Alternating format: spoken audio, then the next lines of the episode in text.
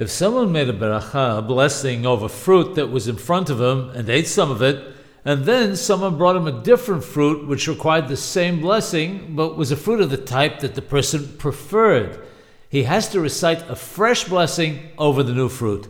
The exception is if he specifically had the intent to include the new fruit when he made his blessing on the original fruit. The reason is because it's not possible for a more important fruit to be simply encompassed and included in a blessing of a fruit of lesser stature. If a person knows he'll be eating it, he must have the specific intent to include it when he recites the blessing. In that way, it's also covered and he does not make another blessing.